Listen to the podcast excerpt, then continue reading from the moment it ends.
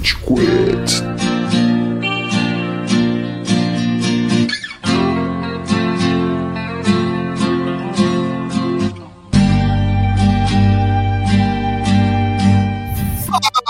Galerinha do mal! Tá começando mais um episódio do Rage Quit, o podcast mais passivo-agressivo da podosfera brasileira. Meu nome é Estevam e hoje a gente tem aqui o Góis.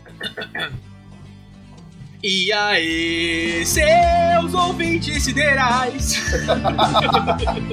Nossa, mano. O filme do Latim ficou muito pouco em cartaz. Faltou, né? Faltou. Faltou. Tivesse essa canção, seria tudo diferente, mano.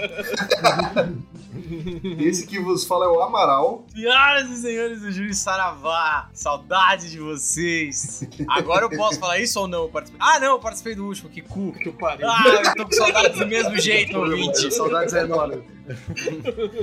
Outra pessoa que tá com saudades é o Nicastro. Muitas saudades, olá. Nicastro tá participando mais na média que o Amaral, hein? Quem diria? Não é um grande desafio.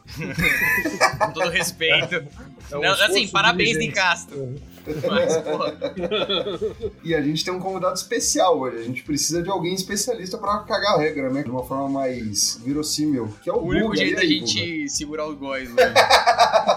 Uma coisa que eu tinha falado pro Amaral, que ele não tinha falado no podcast, que o Cello não aparece faz tempo, porque ele desapareceu desde o Pokémon Nuzlocke, quando vocs falaram que ele caiu. Vocês estiveram fazendo Caralho, Nuzlocke nele e dar release. Exato. E um release. A gente deu né? Coincidência é que vocês deram o mesmo release. Ele morreu no quarto ginásio, tá ligado? Ginásio de É, pedra. mano. Né? Era na Flying Fire. We Don't Talk About Cello, aproveitando o tema Disney. Eles pegaram o Nicastro na rota 120. Ah, e o has Challenger appeared. Ai, cara. Mas o tema não é... po- Por incrível que pareça, né? A nossa média de episódios de Pokémon é, é interessante, mas o tema de hoje não é Pokémon. O tema de hoje é sobre um patrulheiro estelar que ninguém pediu. Mas antes da gente entrar nesse tema gostoso, ô Amaral, ó que Fala o nome do saudades. filme, escreva. Fala o nome do filme, porra. Fala o nome do filme. Lightyear. Hey, Amaral. my name. Zakata, Zatata, qual o nome lá do Jumanji espacial? Satura. Era- Satura, isso. Bom filme. Bom filme. Cara, ia ser uma pauta fantasma que ia me assustar, velho. Caralho. Falta surpresa, tá Não ligado? acredito que eu vi esse filme é de graça, mano. Hein, Amaral? Onde a gente tá nas redes sociais, Amaral? Muito bom que você me perguntou, Estevam. É por isso que eu tava com saudade, porque fazia tempo que eu não respondia essa pergunta. Ah, é. A última a gente não fez, é verdade. É. Eu Isso não é tô verdade. satisfeito sem essa pergunta, cara. Ouvinte, vocês encontram o Rage Quit nas principais plataformas de redes sociais. Vai lá no seu Instagram e coloca Rage Quit BR. Não deixe de mandar a sua mensagem, seu feedback. Vai lá, a gente gosta, dê um seguir, aproveita, a gente sempre tem uma postagemzinha diferente, uma coisa legal. Não deixe também de nos seguir nas plataformas audiovisuais. Você que não sabe, aliás, audiovisuais. É, audiovisuais o Spotify agora, né? Tem É. videozinho. Médio, vai, médio. Enfim, ouvinte, vai lá no seu agregador favorito. Nosso novo um- formato de videozinho de podcast, tá ligado? Não, a gente é patrocinado também. Tipo, é o Podpah e o Rage Quit. Eles só tinham Exato. grana pra pagar esses dois. A condição foi tirar o cello, inclusive, né? É, começar a pingar na semana que Não vem. pode ser português, mano. Vai estar nos Trading Topics da semana que vem. Mais ouvinte, não deixe de dar um seguir na nossa página do Spotify, do SoundCloud, onde é que você assista, escute, aliás, esse podcast. Significa muito pra gente, auxilia a compreensão de que você está aí. Você não é só um número, você é Rage Quit. Afinal de contas, ouvinte, quem faz esse podcast é você. Hoje é dia de anúncio, ouvinte, também, né? Como você deve ter notado, como o Buga ressaltou aqui também, a gente tá com novidades no podcast. A gente deu release no channel, aparentemente. é a piada que a gente vai usar agora. e já há algumas semanas, né? Isso. E agora a gente vai começar a refletir também nas nossas redes sociais. No nosso Instagram, o arroba RageQuitBR, quem sabe na segunda interação dele o Amaral aprende o arroba. Eu errei de novo. Porra. Você só não falou, só, mas, mas tá tudo bem. o nosso Instagram, então, no arroba RedQuitBR, vai ficar de carinha nova. A gente vai resetar o nosso perfil, vamos mudar lá o arroba do perfil antigo. E, portanto, você que já nos ouve, pode procurar novamente a partir de hoje, quarta-feira, dia 3 de julho, se tudo der certo. O dia também que estreia, né, o filme da nossa pauta aqui de hoje, Light. Hoje, a partir de 3 de julho, você pode procurar o novo Rage Quit BR no Instagram e dar um novo seguir. A gente quer começar do zero e criar uma base engajada com a sua ajuda, já que você que já acompanha o Rage Quit é fundamental para isso. A gente vai ter conteúdo novo, mostrar mais nossos rostinhos, muito mais coisa de novidade, então siga a gente lá. E agora, além do Instagram, você pode seguir a gente no TikTok. É isso mesmo? O TikTok quer dizer que vai ter dancinha com a gente? Nós fomos comprados pelo governo chinês. Que bom que você perguntou. Todos estamos fazendo aula de salsa. Eu pago o que vocês quiserem pra ver o Amaral no Eu vou Contribuir na vaquinha do Buga também, quero ver o Amaral dançando. Vai, Faz o coraçãozinho, vai. Joga de ladinho, vai, Amaral. Quero ver o Amaral de Dominion. Vamos mudar a prosa aqui que o Nicaster ia falar mesmo. Mudar o assunto. No TikTok a gente espera alcançar um público um pouquinho diferente pra expandir os nossos números aqui no podcast. Então também é super importante, obviamente, você dar o seu seguir lá também. Encontra a gente também lá em Rage Quit BR e vamos procurar aumentar o alcance do podcast mais passivo agressivo da Podosfera Brasileira. Se não for Rage Quit BR, se a gente não conseguir mudar, eu edito essa parte depois. Então, Ficou a mensagem Gosto do Futuro, né? exato. Ó, já começa a conversar com a pauta do. Né? Sabe que o Gosto do Futuro é evil? Nem o Buzz. Agora ele não vai poder cortar. É, roteiro. É bom estar disponível essa porra agora.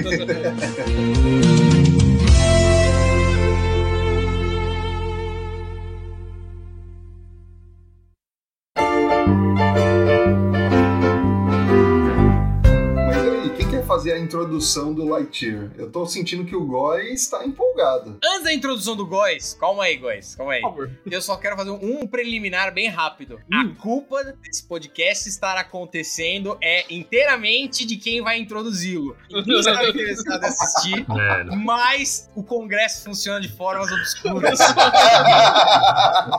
CPI do Lightyear. Então vai lá, Góis. Explica. Não é bem assim, né? Porque aparentemente, pelo que o Amaral me contou, eu tive um argumento no episódio passado que convenceu o Buga a assistir esse filme também. Eu não sei o que, que foi de resultado, eu acho que não foi positivo, eu acho que eu vou estar sozinho né, nessa prova hoje. Mas é isso aí, ouvinte. Se Cara. fosse fácil, né, eu não estaria aqui. Mas, velho, a gente veio falar hoje de Lightyear, mais nova, antiga IP da Disney, né, da, da Pixar. Um filme que, é, é fácil falar isso, não foi bem, tá ligado? Não deu certo nos padrões Pixar e, principalmente nos padrões Toy Story, né? Tipo, a bilheteria dele foi bem fraca em relação a essas duas... Padrões filmes como um todo. Falando em bilheteria, pô, né? Tipo, ele foi bem fraco a bilheteria em relação a, a essas duas caixinhas que ele se encontra aí. Mas que eu achei coisas interessantes no roteiro, eu achei coisas interessantes nos personagens. Os meus amigos aparentemente zero concordam comigo. E vamos ver o que, que eu vou. Essas coisas elas são roubadas, Góis. Esse é o problema. Esse é o filme preferido do Andy. Ele tem problema, mano. Ele tem problema. A única Ele coisa que cola, justificaria velho. é se esse fosse o CGI em 95. É assim como Avatar. Nossa! aguenta. É. Única e exclusivamente porque o CGI é foda. É- Esse, Isso é que é, é. Você lembra das crianças e dos adultos como eles eram no Toy Story de 95? Com eles certeza, ficaram é muito que nem essa impressionados, tá ligado? Exato, caralho, é mais realista que a gente, porra. É incrível esse negócio. Ô, esses atores são muito mais bonitos, mano. Cadê o padrão? Não, aí tem movimentos dos mal definidos falando a gente quer filmes com CGI que nem a gente. Mal definidos. É, a gente precisa de representatividade no cinema. É isso, ouvinte. É, tô aqui pra tomar pau, né? E defender uns negócios que eu gostei. Boa sorte pra mim. Comece a chacina, então. Né? Exato. Começa em corredor polonês em formato de podcast. Mas é, é bom, sei lá, falar que também tinha a série do Buzz Lightyear. Exato. antes. Que bom que É, você trouxe isso, era cara. Boa. Era. Porque, mano, esse legal. negócio, ele pegou a série que era totalmente válida e contava a história e o background do Buzz e ele jogou fora e fez um retcon merda. Porra, Disney, vai se fuder, É. caralho, que raiva. É que, cara, a série, é, o Andy não podia assistir assistir porque não tava na classificação etária dele, entendeu, Nicastro? É, é... Aquela patrulheira espacial que é o padrão dos desenhos infantis, né? Do início de 2000 ali, ela realmente Com não tava certeza. sem work ali, tá ligado? Isso era 100% comum nos anos 90, gente. A única coisa que a série errou também foi que o Zurg também não é o pai do Buzz na série. Não é? Da série Ah. Na série ele fala, eu sou seu pai, mas meio que pra distrair o Buzz, pra depois ele falar, ah, te peguei. É, brincadeirinha. Que Brincadeira. ainda é melhor do que eu sou você numa outra realidade mais velho. E por isso, no desenho do brinquedo, eu falei que eu sou seu pai, porque isso não faz o menor sentido, cara. Tipo, ai, mano. Ai, na moral, sabe o que parece esse filme? Parece que os caras, eles pegaram e falaram, pô, vamos fazer esse filme aqui que a gente tá sendo obrigado por conta do Mickey, né? O Mickey obrigou a gente a fazer esse filme. Não Faça pode ter Toy é. Story sim. Exato. E aí ele falou, tipo, pô, vamos fazer aqui um amalgamarra de conceitos interessantes. Então, assim, pô, Interestelar, esse filme é legal. Vamos pegar um conceito aqui do buraco de minhoca, da passagem de tempo, vamos tacar aqui, vai ser legal. Pô, essa coisa aqui do- dessa figura que ele vai querer completar a missão, mas você descobre o lado negro da missão e aí você se volta contra ela. Vamos fazer isso também, só que vamos fazer bem rápido pra, tipo, não ser bem desenvolvido e a audiência não se importar. Vamos, vamos fazer isso. Aí vamos colocar isso. E eles foram colocando, cara. Eles foram colocando, colocando. Vamos fazer um final de Mulan, na qual você tem, tipo, a figura de autoridade te dando um esporro. E aí você, no final de contas, ele inverte o discurso e fala, tipo, e se não fosse a sua coragem, a gente não estaria aqui. Tudo nesse Cara. filme é genérico. Tudo, até a porra do, do de tá eternamente pôr do sol, tá ligado? Tipo Horizon Zero Dawn, que tem isso, tá Sim. eternamente pôr do sol porque é mais bonito. Até isso, cara. Caralho, Ó, sério, vou assim. falar. é, Eu assisti duas vezes esse filme e eu contei agora na segunda que Um herói, um em herói, é. 20 minutos. E o que acontece nesses 20 minutos é: Buzz cai no planeta, tudo dá errado, tenta fazer pegar o Hyper Light Drifter dele lá do caralho, vai umas 5 vezes, a amiga dele morre, ele tá de novo. E tipo, mano, muita coisa acontece em 20 minutos. Você fica, velho, calma, mano, eu não consegui estabelecer Pô, conexão com Uhum. ninguém ainda. Essa parte é boa pra caralho, pô, é bem legal essa parte. Eu acho que o problema do filme tá no resto, tá ligado? É bom, é bem A feito. morte dela é boa, tudo antes é tipo, mano, muito. É que assim, calma, calma, Chegou. calma. Vocês estão muito apressados, muito apressados, tem coisa pra gente falar antes. né? Assim como o filme, faz todo sentido. Ah, é merda! É que assim, ó, eu, eu queria começar. Geralmente a gente pergunta aqui, né, no começo de cada ragezinha do Rage Quit, o que, que a gente acha de expectativa, né? Que qual era a expectativa pra gente ver o filme. Mas eu queria mudar isso um pouquinho pra trazer pra vocês, porque acho que esse é um negócio meio ímpar aí desse filme um pouquinho. As IPs da Pixar, elas estão sendo muito exploradas em retroatividade, né? Afinal, nostalgia vende, né, nesses tempos anteriores aí. A gente já falou em episódios passados, aí, Incríveis 2, a gente falou de Universidade de Monstros, a gente falou de Procurando Dory, tá ligado? São todas IPs assim que, tipo, elas estão ali, né? Tipo, elas não são horríveis, mas elas não são, são tão legais assim também. Procurando Dory é muito bom. Ninguém É, concorda com você. né? Ninguém concorda com É você. Eu emocionei eu tô tanto assistindo Procurando Dory que eu comprei o artbook, mano. Me arrependo amargamente. Mano, pegou muita gente. Eu sei muito sobre anatomia de peixes agora, é. Yes!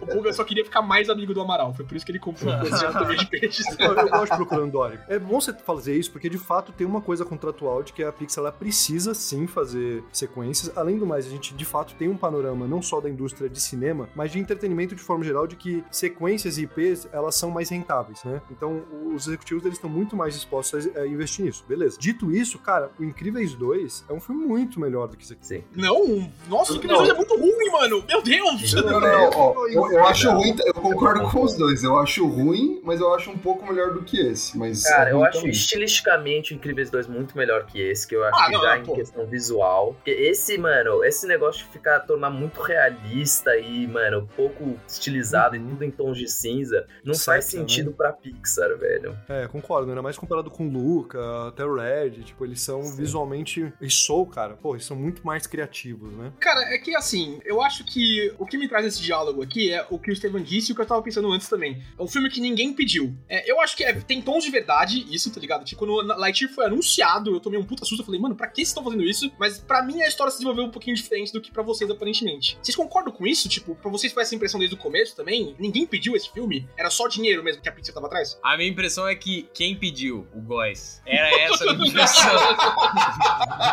E esse foi Tá o nos meu créditos drive. o nome do Góis, tá ligado? We like to thank Podia. Gustavo Góes. Ai, mano, mas eu concordo que é o tipo de. Esse filme eu, pelo menos, não pedi, não tenho nenhum interesse. Inclusive, eles estão mexendo muito com Toy Story. Toy Story 5 é bem ruinzinho, pra falar um por baixo, assim. E, mano, Cinco? E inexistente também. Meu Deus, cara. Você quer falar alguma coisa pra gente? Você abriu um buraco de minhoca aí? Não, gente, a gente não pode ir pra frente, fica pior.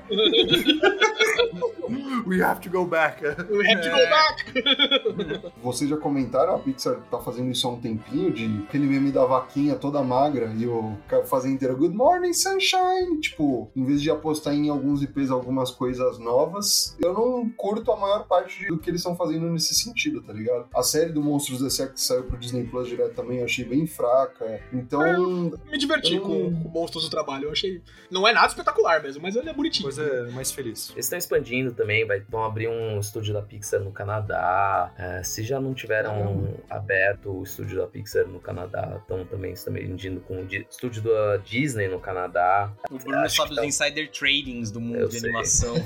Cara, deixa eu só fazer um advogado no diabo quanto a essa questão de eles foram ou não obrigados a fazer esse filme. Coisas que ninguém pediu e são excelentes. God of War 2018 Porra, pra caralho. e a Sim. sequência de Samurai Ninguém Jack. pediu. Ninguém pediu, cara. E assim, eles fizeram... mas não, não, não. Sequência Samurai Jack? Como assim? Você não É, viu, sim? Eu não sabia da existência. Isso existe? existe. Eles concluem Yes. a história. Pô, vamos acabar É, esse podcast logo. Tá Gente, é esse o podcast. O Góes concorda. Não, o filme é uma bosta mesmo. Tchau, tchau. Um. Tipo, mano, eu acho que você ser obrigado a fazer alguma coisa não é justificativa pra você fazer essa coisa ruim. E tem uma coisa que também tem que se levar em consideração. Perceba como, tipo, God of War e o Samurai Jack, e mesmo no Toy Story 3, cara, o Góis travou. Ele travou numa pose muito boa. Eu vou tirar uma foto. Tira a print, Peraí. tira a print. Caralho, ele realmente foi ver Samurai Jack, né, mano? Sabe o problema, Nicastro? Se você contar agora, foda-se, a gente vai concordar com você. O único que pode se opor é o Góis, mano. A resistência é ele, né? Cara, a gente inclusive pode mancomunar nesse momento sem o Góis alguma estratégia aí. Droga, gente, a gente não conseguiu derrubar o Góis. A quem interessa me calar sobre Buzz Lightyear? A resistência. tá ligado? Ó, retomando o fio da meada. Tipo, mano, God of War e Toy Story 3 e tantas outras obras, assim como Samurai Jack, eles capitalizam em cima do envelhecimento da sua audiência e da passagem de tempo. E aí eles criam uma propriedade que ela é mais madura, que ela traz e lida com temas que são mais maduros. Eu sinto que Lightyear, ele ficou no meio do caminho ali, porque ele adota uma estética que, né, como o Buga falou, é mais genérico, porque ele vai mais pro realismo, e ele é muito mais sóbrio o filme. Só que ele é tão acelerado em todos os temas que ele pincela que não dá tempo da audiência absorver e sequer se sentir, sei lá, traída ou com a perda realmente de algum personagem ou com algum twist. Ele fica um filme bobo, infantil, que não ressona tanto. Então, assim, eu, eu fico perguntando, pra quem que é esse filme? Tipo, pra quem que ele foi feito, tá ligado? É. Eu fiquei tendo crises existencialistas pensando nisso. tipo, porque assim, você repetir coisas de história não é por si só algo ruim, né? Você tem esses personagens eternos, tipo Homem-Aranha, que de novo e de novo a gente vê essa coisa cíclica dele ser reintroduzido novamente por uma nova audiência. E eles vão repetir muito dos tropes da sua história. E tudo bem. O problema não é você usar esses arquétipos, esses esqueletos. Então eu fiquei pensando, porra, qual que é o problema? Por que isso não tá me incomodando tanto? E aí eu cheguei nessas conclusões aí que eu tô, né, tentando Sim. expor aqui pra vocês. Do outro lado, assim, pra mim, quando eu vi o anúncio desse filme, eu fiquei meio como eu sempre fico quando a gente tem um anúncio de algo que tá voltando depois do encerramento de um arco ou de uma história. Que é meio que pra quê, né? O Toy Story 4 já foi desnecessário usaço, assim, e ele quebrou a dinâmica de uma trilogia que pra mim é o mais perto que uma trilogia que já esteve de ser perfeita. Ex- Existem discussões ali entre, tipo, De Volta pro Futuro e Toy Story, mas pra mim Toy Story é a trilogia definitiva. Ela é muito boa no que ela faz dos filmes 1, 2 e 3, e o 4 chega assim pra, tipo, não, tá ligado? Tipo, tudo que a gente construiu no resto do filme não vale aqui. É, mas enfim, essa é outra discussão. Mas quando mais esse filme foi se mostrando e se diversificando da franquia original, acho que mais a ideia dele me ganhou, sabe? Eu acho que um spin-off perfeito é aquele que expande o universo, não que se baseia naquelas premissas vagas dos filmes anteriores, ou filmes posteriores, etc., se ele for uma prequel, pra usar uma linha de fala e criar algo, assim, novo, mas nem tanto, tá ligado? Como é o caso de muita história que a gente viu por aí, né? Não preciso nem citar solo, né? Tipo, né? Han Solo, tá ligado? Né? Tipo, Fica nisso. Lightyear, ele, tipo, ele não é um filme perfeito, tá ligado? Aliás, é bem longe disso. Eu acho que ele tem uns erros bem grandes grandes, mas nesse aspecto de se tratar como um spin-off, de se tratar uma, uma expansão do universo, ele é muito honesto nesse aspecto. Eu gostei muito disso. Existiam umas oportunidades de explorar uma interação nova de um personagem principal, e eles aproveitaram, em vez de ficar naquele esquema de viúva negra, né, do que aconteceu nos cinco minutos entre ela aparecer no final de Guerra Civil e o começo de Guerra Infinita. E, pasmem, a gente vai explicar porque ela tá loira, hein? Olha, vai, ser muito legal, tá ligado?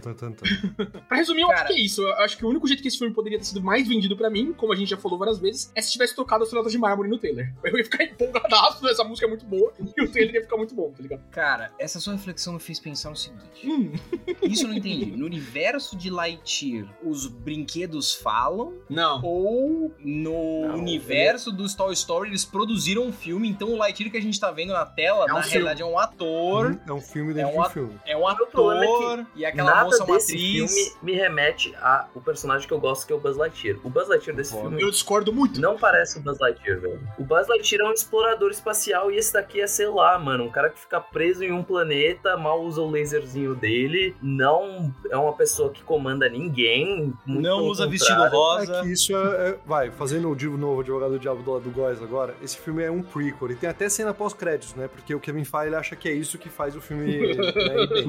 Kevin É, Feige tá na é o produção desse segredo. filme? é? Sei lá, mas ele tá aí, né? Você acha que ele não dá uns palpites Eles aí? tentaram engatar uma coisa de universo, coisa Mas, tipo, trouxa, Ele mano. funcionaria que nem um prequel, né? De certa forma. É que nem o Batman. Tipo, porra, o Batman nunca vai invadir uma boate na porta de frente sem. Eu concordo. Só que aquele é um proto-Batman que a gente tá vendo. Então, esse argumento do proto-Buzz, eu acho que ele se aplica aqui. As minhas questões eh, são outras. E daqui a pouco eu abro essa caixinha de Eu Pandora. aí. gosto das visões que vocês estão trazendo, porque são, alguns questionamentos eu não tinha nem feito. Porque assim, o, o filme não me incomodou, que nem o, o Nicastro ficou fazendo uma reflexão, ou me causou um sentimento muito positivo, como parece ter sido o caso do Góis. Eu achei o filme meio indiferente, tipo, foi uma parada que bateu e não ressoou em mim, tá ligado? Tipo, eu não acho horroroso, mas não, não me causou efeito, tá ligado? Não foi um filme que, sei lá, eu- no dia seguinte eu fui parar pra pensar sobre, tá ligado? Tipo, no dia seguinte eu já tinha esquecido, tá ligado? Já Então. foi pra próxima. Mas isso E é eu acho horrível. isso o problema. O filme Horroroso. medíocre eu acho muito pior que o filme ruim, velho. É, mas... O É, filme medíocre é o pior pecado pra mim, assim, de um filme. cara, é, é o potencial desperdiçado, que é o lance do Obi-Wan, sabe?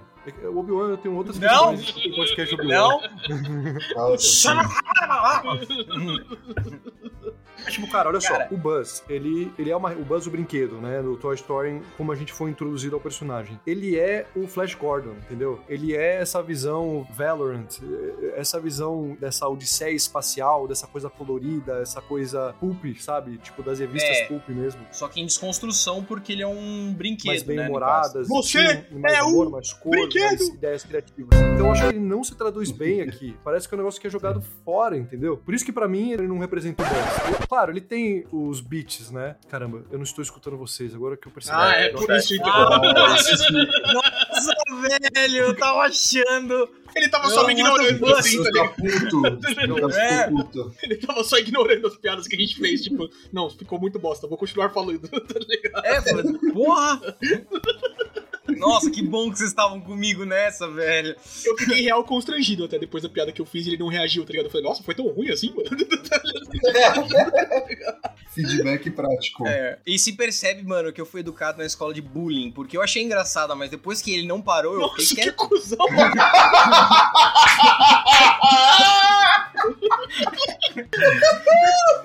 Nossa, velho. O colégio não saiu de mim. Eu vi o Amaral falando e eu falei, tipo, putz, será que alguém entrou no quarto dele? E o Amaral ele começou a abrir, o- tipo, a falar, mas ele se notou.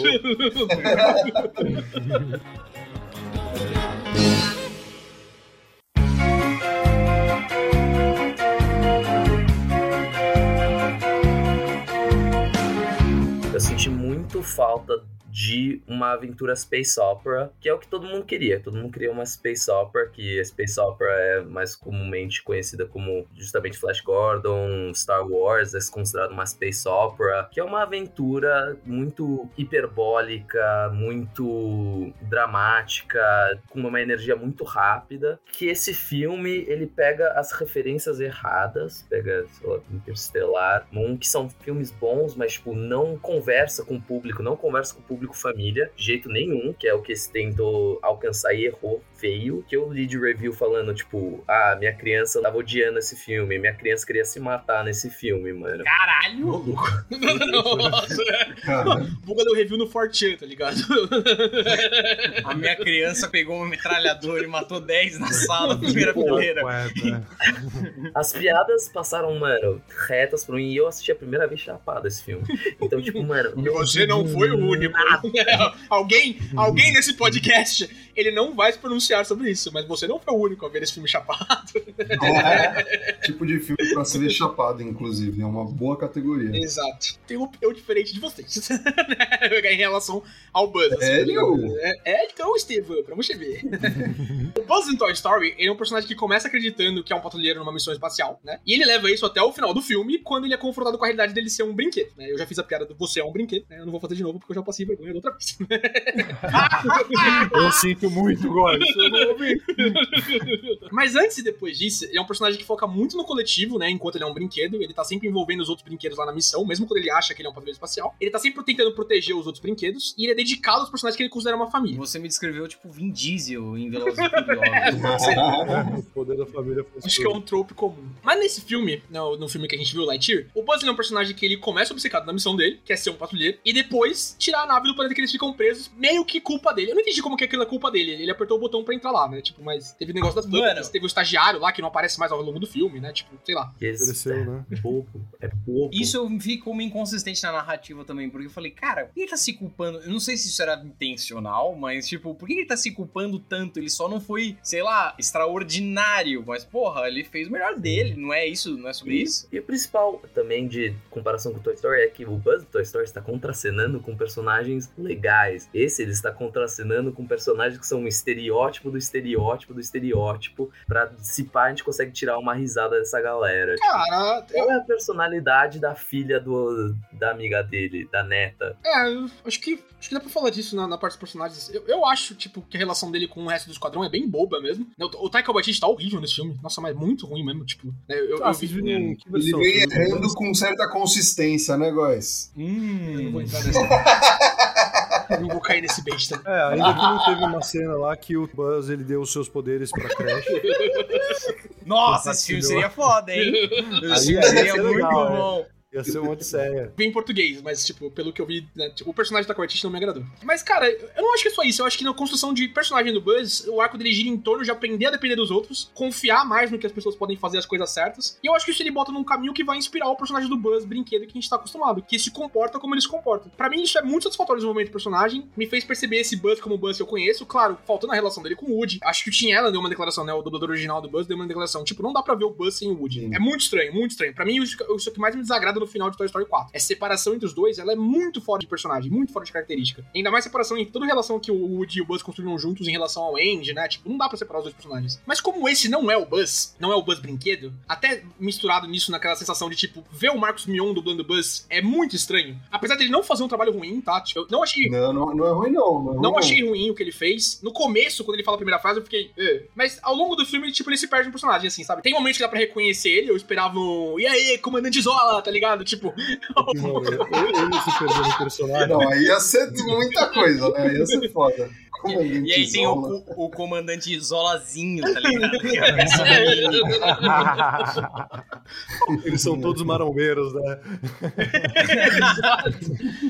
não ver o Briggs é muito estranho, né? Tipo, pra mim o Briggs tá muito associado à voz do Buzz, O né? Briggs, ele tem um range mais sério, né? Ele consegue, tipo, não sei se vocês viram Cowboy Bebop. Tipo, mano, Sim. é um outro Briggs, tá ligado? Uhum. Tipo, o, aquele dublou o, O Spike. Uhum. É. E, mano, é a mesma coisa com o Tim Allen em relação ao Chris Evans, tá ligado? Tipo, não me incomoda. Eu vi beats depois disso. Não me incomoda. Mas não é o cara. Eu acho que tem até uma justificativa, porque quando a gente tem um personagem de alguma coisa que vai pra um brinquedo, geralmente não é o cara principal que dubla ele. Inclusive, eu acho que dá pra trazer isso no exemplo de Toy Story mesmo, que, tipo, não sei se vocês sabem, em todo negócio que não são os quatro filmes de Toy Story, quem dubla o Woody, seja em brinquedo, seja em Kingdom Hearts 3, inclusive, no qual eles aparecem, seja em outras coisas, não é o Tom Hanks, é o irmão dele, o Jim Hanks. O que parece uma piada, mas não, é verdade, tá ligado? Não é uma piada, guys. É, o cachê do Tom Hanks Exato. é caro, gente. Exato.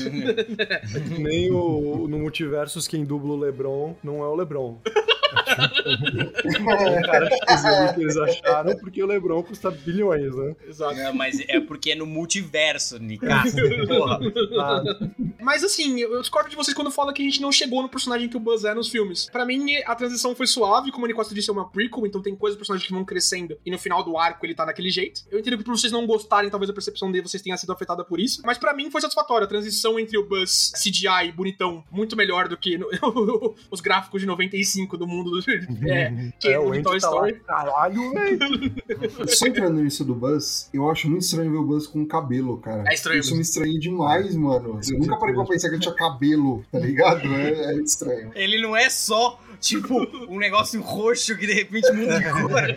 Tipo, Simpsons. Na minha cabeça ele era assim, como qualquer brinquedo, porra. Fica muito fácil. Essa coisa da transição, tipo, é coisa de filme medíocre. Todo filme medíocre tem um arco que ele realiza. É, tipo, E ele você acerta um os arco não- pontinhos. Não, salva seu filme, exatamente. É. Cara, olha só, tá falando, ah, putz, eu vejo semelhanças. Sabe onde você tem semelhanças também? No Homem-Aranha do MCU. E ele é o cara que faz piada, ele é o adolescente desengonçado, ele tem todas essas batidas, só que ele não é um Homem-Aranha, porque você tem tipos de narrativa que elas vêm com o personagem. E o Homem-Aranha, muito da narrativa dele é essa coisa do equilíbrio entre, tipo, a vida pessoal, a vida de herói, que você tem no Homecoming, mas depois dos outros filmes você não tem mais. É, é essa coisa do- da responsabilidade, o peso que ele tem com isso, sabe? Como, tipo, quando, no único momento que ele foi egoísta, isso resultou na morte do tio Ben. E o Homem-Aranha do MCU não tem isso. Ele é o filhinho de papai. A gente vê uma versão ali desconfigurada. E esse Buzz é mais ou menos isso, entendeu? Você tem algumas batidas, você tem algumas semelhanças, mas ele não é o Buzz. Mas o que, que é o core do Buzz pra você? O que, que faltou nesse Buzz que teria que ter pra ele ser o Buzz de verdade? É o que o Buga falou, cara. Tipo, são as referências. O Buzz, ele foi criado como sendo essa odisseia espacial, Flash Gordon, sabe? E é essa coisa. Eu acho que o Buzz, ele tinha que ser ir pra essa parada, sabe? Ele tinha que ser uma coisa muito mais um humor exagerado, uma coisa mais engraçada, mais colorida, mais divertida, que brinca consigo mesmo. Sabe o que me pareceu? Na moral, na moral. Sabe no final do filme O Galinho Chicken Little, que eles estão no cinema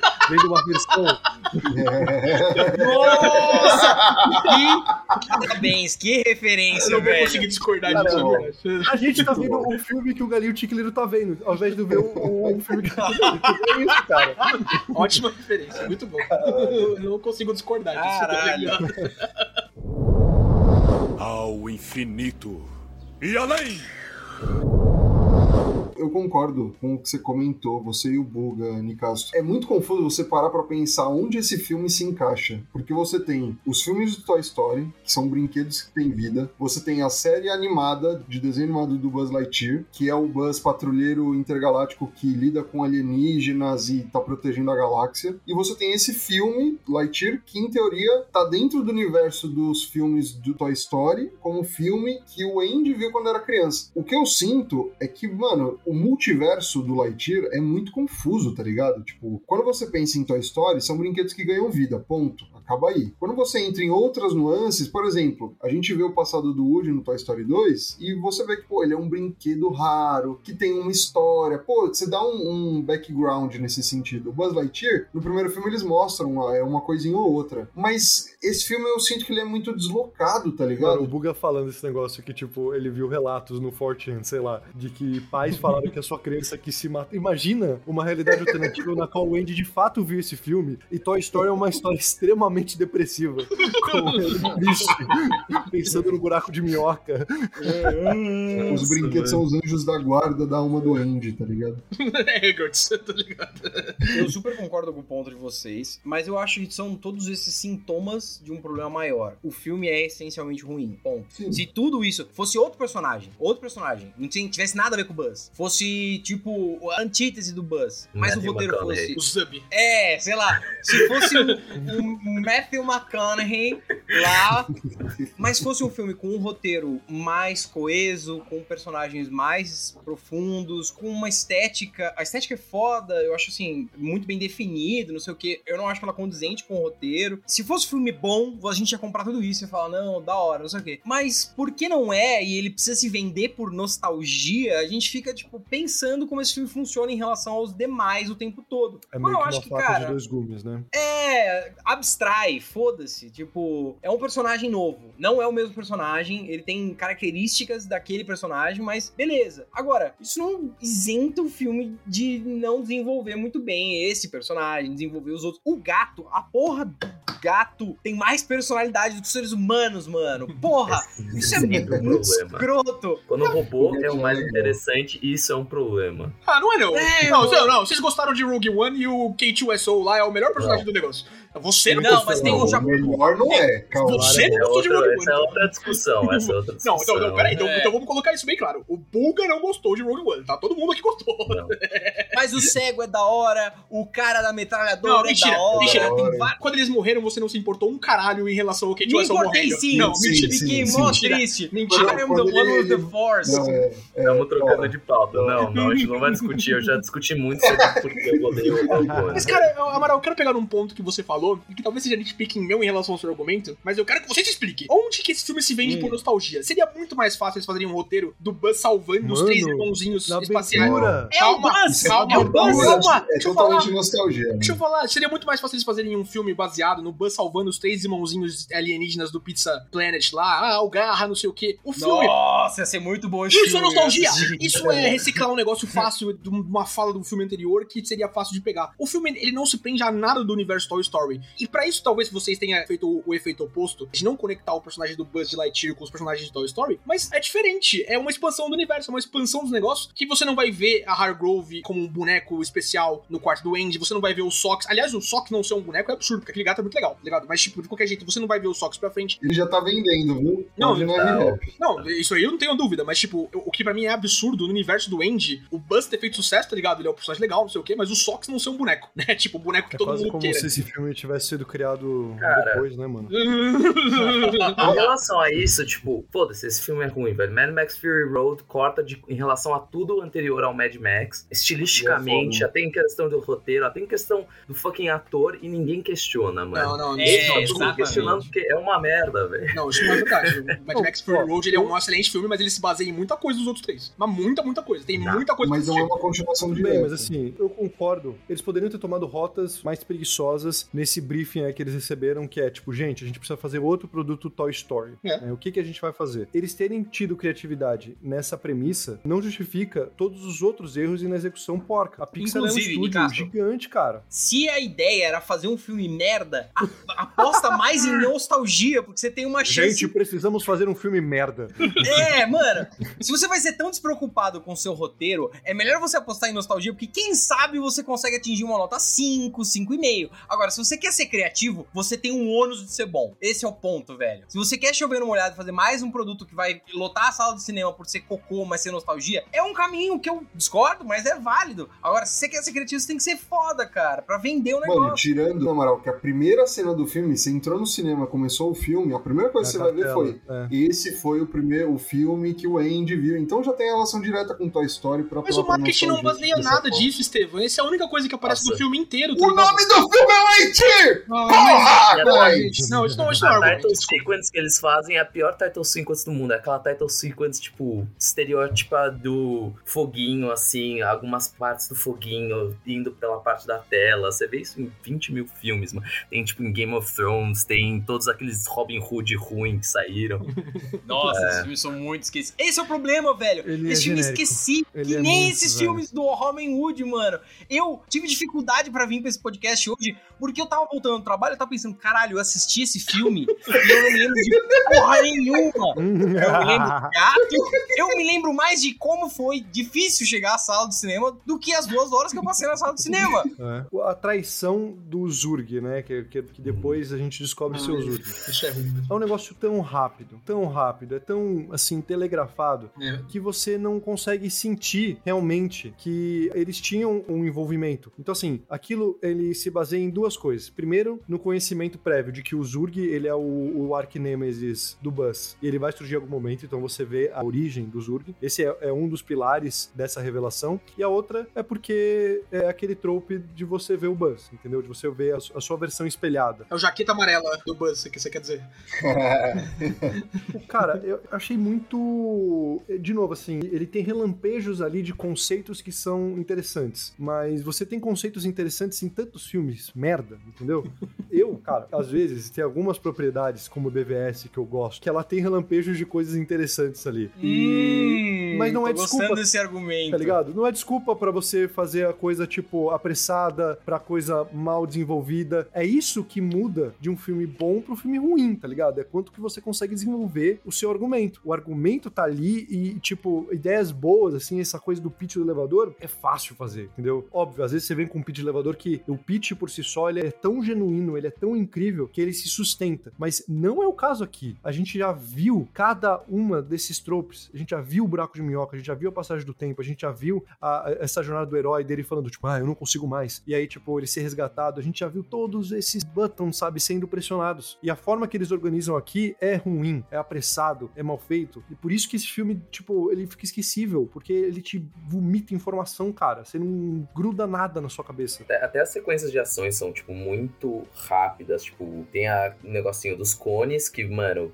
é sempre atrás de um MacGuffin diferente. Sempre ficam trocando o MacGuffin. Um era o negocinho pra conseguir ligar a espaçonave, depois era o cristalzinho do cacete. Nunca é algo que você se interessa. Uhum. Aposto que no script original tava isso. Cristalzinho do cacete. atrás do cristalzinho do cacete nessa cena. Não, as sequências de ação são, tipo, até quando ela pula no meio do espaço, assim, se eu não tivesse ativamente prestando atenção, eu ia falar, caralho, mano, essa cena aconteceu. Eu acho que todas as críticas que estão fazendo são válidas, assim, eu não tenho muito o que defender, tá ligado? Tipo, eu me conectei do filme do jeito que vocês aparentemente não querem se conectar. Não tô aqui pra defender esse filme com unhas e dentes, eu só acho que vocês estão pesando numa crítica num filme que ele é pra ser isso aqui, tá ligado? Ele é uma propriedade, ok, filme de Toy Story que tá assim, sendo desenvolvida. Entretanto, isso não corresponde a vocês, vou deixar muito claro, mas as pessoas odeiam esse filme pelo jeito errado. Ele fez 100 milhões na É, bilheteria estadunidense Isso, pela- perfeito. pelo motivo É, completamente cara, errado, tá ligado? perfeito. A gente tem que fazer esse, Cara, esse disclaimer. Esse disclaimer, perfeito. A internet não gostou desse filme pelas razões erradas. Então, mas calma, tem um hate na internet que eu não tô sabendo, porque ele ir mal na bilheteria é sinal não de hate, mas de apatia. Porque tem muita coisa odiada que vai super bem na bilheteria. É, É, mas. Ele, ele- ele é o, o pior dos dois mundos, tá ligado? tipo, Então, é que se tem um hate, eu não sei dele, entendeu? Então. Eu ah, adoro. tem, tem. Tem sim, eu vi, eu É vi muito... Ghostbusters 2. A personagem da comandante. Ah, nossa, é por conta disso? É. Dela ser. A personagem da Hawthorne, ela tem esse trope que se você não fala que isso acontece, é tipo completamente. é- é- o que fizeram com a Hawthorne é o melhor tipo de representação em filme que tem, do jeito. Eles colocaram Sim. um trope lá, ela tem uma família com uma mulher, ela constrói uma família com uma mulher, tá ali, faz parte do personagem dela, ela é aberta sobre isso, mas isso não é um tipo, olha, eu estou aqui, eu sou gay, ah, lide com isso, tá ligado? Tipo, é muito bem executado, é muito bonito, é o jeito que ela É constrói. Bem, O jeito que ela constrói a família, no jeito que o Buzz vai e volta das missões, que vocês não gostaram, mas eu adorei essa dinâmica dele ir e voltar do Hyperdrive e envelhecendo. É Interstellar? É Interstellar. Interstellar. É, mas é de qualquer jeito, tipo, pra desenho, pra criança, eu acho que foi feito de um jeito muito bem executado. O tanto que a gente fala em cada episódio pros nossos 200 ouvintes aqui, isso não chega pra outras pessoas, aparentemente, embora várias outras pessoas falem, porra, para, galera, para, para de ser chato, para de, ai não, ai meu Deus, tem um personagem gay no meu filme, isso vai acabar com a minha família, minha criança vai querer se matar, ligado no 4chan, exatamente, não sei o que, tá? É, as nossas zoeiras não são pra ser usadas nesse sentido. Não, não é. Aí vai sair amanhã no Twitter. Rage Quit fala que crianças se matam por assistir Buzz Lightyear. A integração dessa parte foi feita de forma ok. O hate na internet não é tão grande o suficiente pra justificar os reviews ruins, porque Everything Everywhere All at Once tem uma personagem gay também e quebrou um monte de box office e o cacete, e os reviews também estão absolutamente Eu acho que um pouco os reviews de Buzz Lightyear é, são por causa disso, por causa da um pouco, mas muito pouco, porque no Rotten Tomatoes os críticos, que não é essa galera xiita, louca do Twitter americano, ah, também não curtiu. Mas eu falo mais em questão, não em questão de crítica do público especializado, eu Sim. falo em questão de pessoas assistindo mesmo, tá ligado? Existe uma campanha estadunidense da galera que a gente sabe quem é a galera, né, do povinho de sempre, ativamente falando, não vá assistir o Buzz Lightyear, isso vai tornar os seus filhos gays, tá ligado? Tipo, Ah, cara, não para. sabia disso, mas assim, você tem personagens gays com uma representação semelhante, embora no Lightyear tá melhor, no Thor. O Thor fez dinheiro, né? Mas o- Então, o Thor, na ele faz teoria- parte de um universo que é muito voltado pro MCU, que é um universo tipo daqueles quatro quadrantes. Buzz Lightyear e Toy Story são filmes pra criança, direcionados exclusivamente pra crianças, tá ligado? A gente vai assistir porque a gente, né, tipo, a gente cresceu com isso, etc. É muito diferente você fazer uma campanha ativa contra o personagem de um filme de animação da Pixar, Cara. de uma franquia muito mais forte, do que em Thor. Thor Love and Thunder 4, que não faz nenhum impacto no resto do MCU, tá ligado? Assim, É, eu não é cara, só pra eu- criança, tá? Porque, tipo, se fosse só pra criança, talvez eles não teriam feito com essa identidade visual, atual, talvez eles não teriam capitalizado em cima da base que, né, tipo, é uma propriedade da década de 90, então tem muito adulto, tem muita gente da nossa cidade, e, tipo, eles queriam que geral fosse ver esse filme. Não, Mas claro. meu ponto aqui é, tipo, na teoria, tipo, esse grupo aí desses haters, eles deveriam ter feito o mesmo barulho, talvez tenham feito a mais com Lightyear, mas não é isso que justifica a baixa de bilheteria, a apatia Não, generalizada desse Ah, filme. Isso não é meu ponto, gente, só pra explicar, tá? Eu não acho que o filme Sim. foi mal por causa. Eu acho que ele realmente é apático, como o Estevam disse. Tipo, ele tá ali no meião, pelo menos, assim, e as pessoas não gostaram e por isso não foram assistir. Como tem vários outros filmes, como você tá falando aí, que tem muito mais conteúdo da liberal É agenda uma- americana. pensamento como um todo. Exato. Mas, tipo, não dá pra Sim. ignorar que isso foi um fator, tá ligado? Isso foi um fator. Teve uma campanha Sim. ativa americana contra isso. Cara, o, Góis 100% captou o, o que eu acho que aconteceu aí. É realmente assim, o fato de ser um filme, de ser uma animação, um filme de um personagem consagrado, claramente pesa pra ter um hate um pouco mais, assim, É. direcionado e até convincente a, a pessoas um pouco mais razoáveis. Mas bilheteria não deve ser usado como métrica nunca, gente. Velozes e. Furiosos é um cocô e vende pra caralho. Então, assim, a gente pode explicar e ficar falando sobre, ah, se, por que o filme deu errado ou não, e isso é uma outra conversa. A conversa que eu quero ter não é essa, porque, sinceramente, foda-se Ataque dos Velhos Malditos, ninguém assistiu e é muito bom.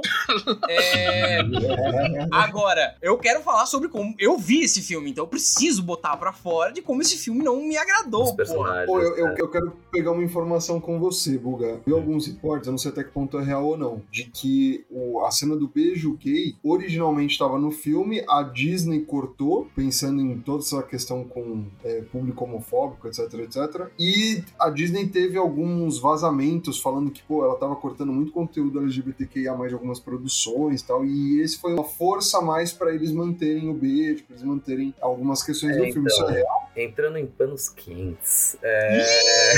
Eita! Insider Trading de novo, Bruno gente. tá no pocket Yes. da Disney, tá ligado? Teve um vazamento de que a Disney estava financiando um pacote de leis chamado Don't Say Gay Act na Flórida e financiando muitas outras campanhas homofóbicas e daí teve uma grande movimentação por parte da comunidade animadora condenando a Disney, falando que a Disney diz ser aberta à, à comunidade LGBT, quando na verdade dentro do estúdio dela, dentro da formação dela, ela não é, ela só faz isso for show, só tem os Uhum. tokens dela. Claro. E a Pixar fez um comunicado falando: olha, a gente já teve muita cena abertamente gay que a gente teve que cortar porque executivos da Disney pediram pra gente cortar. Isso foi uma carta oficial da Pixar. Agora, se a cena nesse filme tá inclusa, provavelmente estava. Então. Fica Aí. no ar, ouvinte! Ui! É, cara, assim, esses filmes, óbvio, né? Tipo, eles são produtos pra ganhar dinheiro, eles são frutos do capitalismo, né? Mas assim, você tem trabalhos e aí você tenta colocar um pouco de você, da sua vontade, do seu reflexo mesmo naquilo. Então, não tô falando que porque é capitalista é ruim de forma alguma, tipo, a gente mesmo citou várias coisas aqui que são muito boas Sim. e vieram com um briefing muito parecido, God of War, por exemplo, mas a Disney tem essa coisa da totalização e de, tipo, levantar essa bandeira e, cara, quando eu vi Thor, o Love and Thunder, eu fiquei com esse um pouquinho pra trás, fiquei tipo, mano, parece muito que a representatividade ela é rapidamente mencionada, não é desenvolvida e ela É poderia ser cortada. Com como certeza. foi. E aí eu vi um artigo na Polygon reclamando disso. E como na campanha toda você tem o Taika Waititi, você tem a Natalie Portman perguntando tipo, ei, quão gay é o filme? E aí a Natalie Portman, sou gay. Mundo, gay, "Ei", é. batendo É, palma. Não é verdade. E, cara, tá o filme não é sou gay, entendeu? Tipo, e, mano, cara, esses caras, eles são. E aí eu tenho o meu Inside Trader Information. Eu, eu sei quão brifado esses caras são, entendeu? Pô, se os caras vêm pro Brasil, eles são extremamente brifados, quem dirá pro Real Deal ali da San Diego Comic Con? Apesar da Comic Con aqui ser maior. Então, tipo, cara, eles são muito brifados. Aquilo tudo é calculado, velho. É calculado, entendeu? É isso.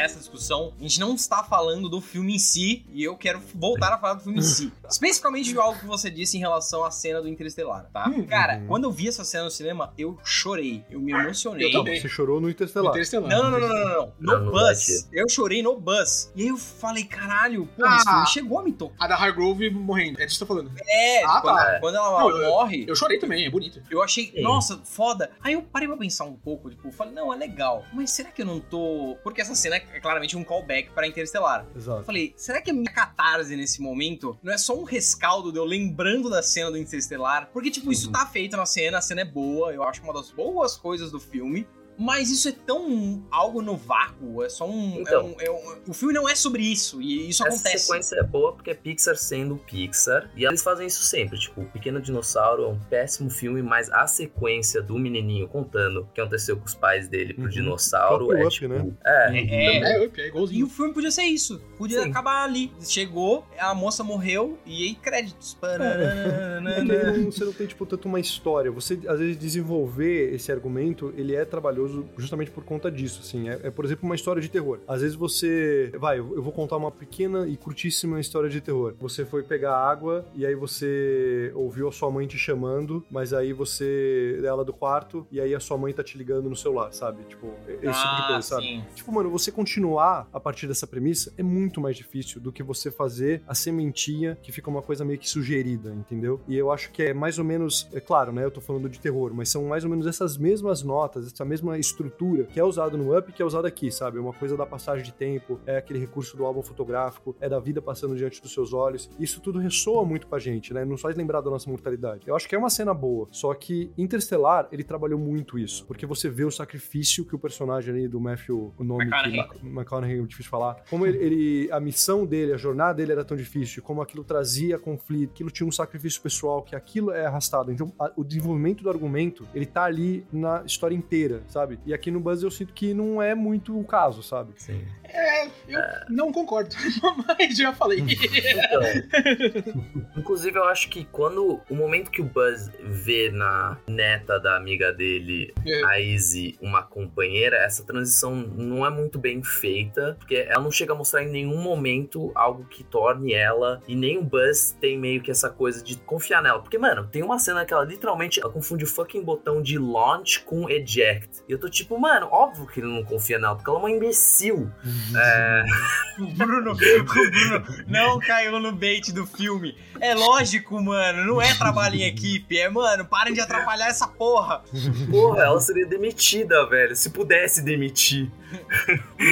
Cargo público do cacete. Mas é que, galera, o, filme não é sobre desenvolvimento de competências da Izzy ou da Derby ou da porra do personagem idiota do Taika Waititi, que esse sim, pra mim, é um personagem que não tem desenvolvimento nenhum no longo do filme. O trope dele é ter uma caneta, tá ligado? A Izzy, eu acho que ela desenvolve, ela consegue ajudar o Buzz na luta contra o Zurg, ela tá ali, né, conseguindo as coisas. A Derby também é a velhinha, né, ela é uma criminosa e ela consegue sair desse mundo egocêntrico e egoísta dela de cometer crimes e roubar espaçonaves, né? O Buzz até tem uma piada, é, quem nunca fez isso, não sei o quê, e ajudar nesse negócio de ser artilheira, atiradora, não sei o quê. Aí está lá pra desenvolvimento, não pra ser a avó dela. Essa é a mensagem do filme. O Buzz, ele tá tão apegado aos old ways dele, a ser o patrulheiro, a estar na missão, não sei o quê, que ele não consegue perceber que outras pessoas podem ajudar ele a cumprir as coisas que ele tem que fazer. Mesmo quando ele tava com a Alicia Hargrove, a avó, tá ligado? Quando ela era amiga dele, ele tava agindo sempre sozinho. Ele tá, não, eu não quero ajuda, não, você não vai me acompanhar, não, não sei o quê. Com ela e com o estagiário lá, que não é mencionado mais no resto do filme. Então, é, é muito mais sobre o desenvolvimento do personagem do Buzz em relação a como ele percebe ao redor do que os outros personagens. E eu acho que tem desenvolvimento dos personagens. Eu acho que a Hargrove neta, ela se desenvolve, a Darby se desenvolve. O Sox é um personagem que ele vai evoluindo ao longo do. Apesar de ser um robô também, como vocês falaram, não sei o quê.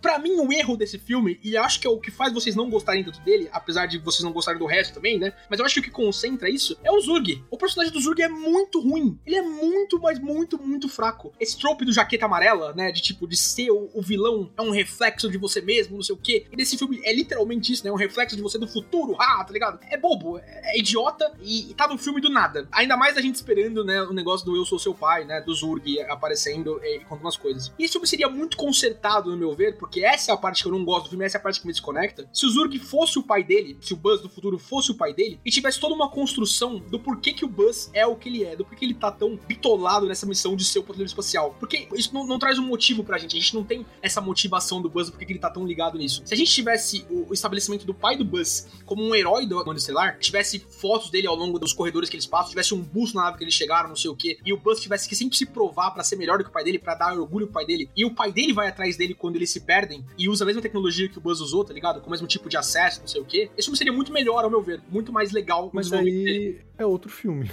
Tipo, É outro filme. Sim. Você É, é outro todos esses elementos ali, você, e não ser uma coisa faz- jogada, você precisa criar outro filme. Cara, Poderia eu- ser melhor mesmo. Eu não acho, eu acho que colocando elementos pequenos disso, de aparecer um pouquinho do pai dele antes e colocar isso na- como motivação do Buzz, o que pra mim é muito mais uma motivação interna, a gente não mexe na estrutura do filme e só o final, que pra mim é horrível, muda. Mas se essa cena durasse aí os seus dois minutos como ela dura, né? Desde ele confiar e eles terem, tipo, aquele momento de bonding, sabe? Ia ser pior do que Guardiões da Galáxia 2. Que é exatamente isso, assim. É tipo o pai que ele tava sempre procurando, o Peter Quill, e aí eles têm um momento ali de bonding, de né, união entre eles, e ele tem o vislumbre do que, que é ter o pai, de que, que é ter essa coisa que ele sempre desejou, o, dese- o, né, o anseio dele, pra depois o pai se mostrar outra face e ele se rebelar contra. E você não gostou de Guardiões da Galáxia 2? Não gostei mesmo, touché.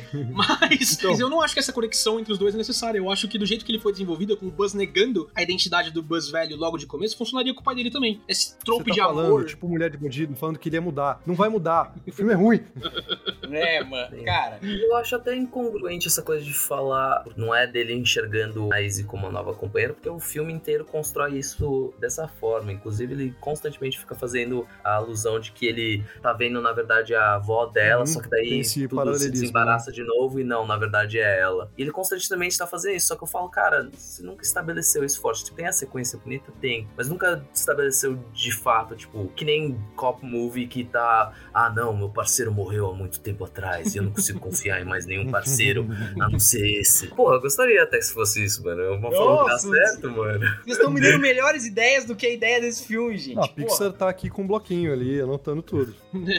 o, Buga tá aí com o bloquinho pra Pixar, tá ligado? tipo, já, já mandou tudo pro meio. Cara, isso me faz pensar no segue pro próximo assunto aí que o Góis havia pensado. Que é assim, tá, a gente não chegou a um consenso porque o Góis gosta muito do filme. Mas o fato do filme ter patinado e de muita gente não ter gostado da crítica, de não ter gostado do filme, nos faz pensar assim, cara, cada vez mais que a Pixar faz esse argumento de nostalgia, ela falha. O que está acontecendo de errado? Tipo, acabou a gasolina dos caras, os caras têm que fazer outras IPs mesmo? Mano, queria falar exatamente sobre esse tema, Amaral. Porque assim, esse filme do Lightyear, se eu não me engano, ele é a segunda pior bilheteria da história da Pixar. Em tempos recentes, ele é disparado a pior bilheteria. Eu posso estar enganado, de novo, eu quero que o Buga me esclareça algumas coisas, mas eu sinto que a Disney tende a trazer a Pixar cada vez menos pro destaque em algumas produções. E em alguns casos, me arrisco até a dizer que eles sucateiam algumas coisas que o pessoal faz do estúdio. Por exemplo, teve uma animação que eu gostei pra caralho, que não saiu pro circuito de cinemas, foi direto pro Disney Plus, que foi Red, tá ligado? Que Nossa, foi algo sim! Original, diferente, novo. que a Soul e Luca também. fez. É, o, É, Soul e Luca tiveram,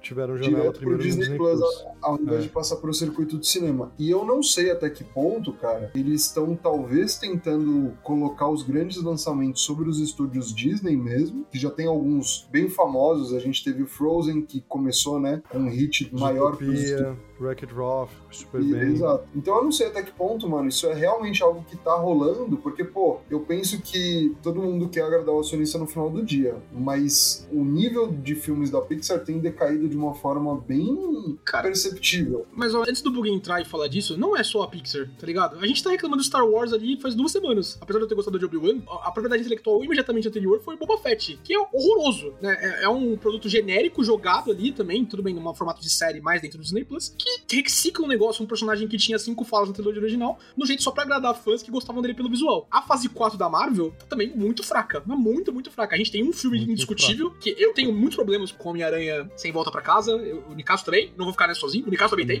critiquem ele também, tá ligado? Mas que, apesar de tudo isso, tipo, é o filme mais sólido entre todos os filmes da fase 4 ali. Todos os outros filmes da fase 4 são só rehashes da mesma história de ganhar poderes, lutar contra uma pessoa que é você, o nega, tipo nega Scott, do Scott Pilgrim contra o mundo, tá ligado? É o nega protagonista, né? E é a mesma coisa. E a Disney faz, né, na Comic Con, a Marvel faz na Comic Con, ah, vai ter 85 filmes, 3 Vingadores, Pantera Negra 2, tem o que reclamar de novo?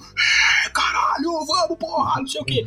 E todo mundo esquece disso. Mas esse não é um problema só da Pixar. Tá rolando com tudo que a Disney tá tocando, tá ligado? Tipo, e, e não é por ser a Disney. É, não sei, parece que as histórias estão cada vez mais fracas hoje em dia. É.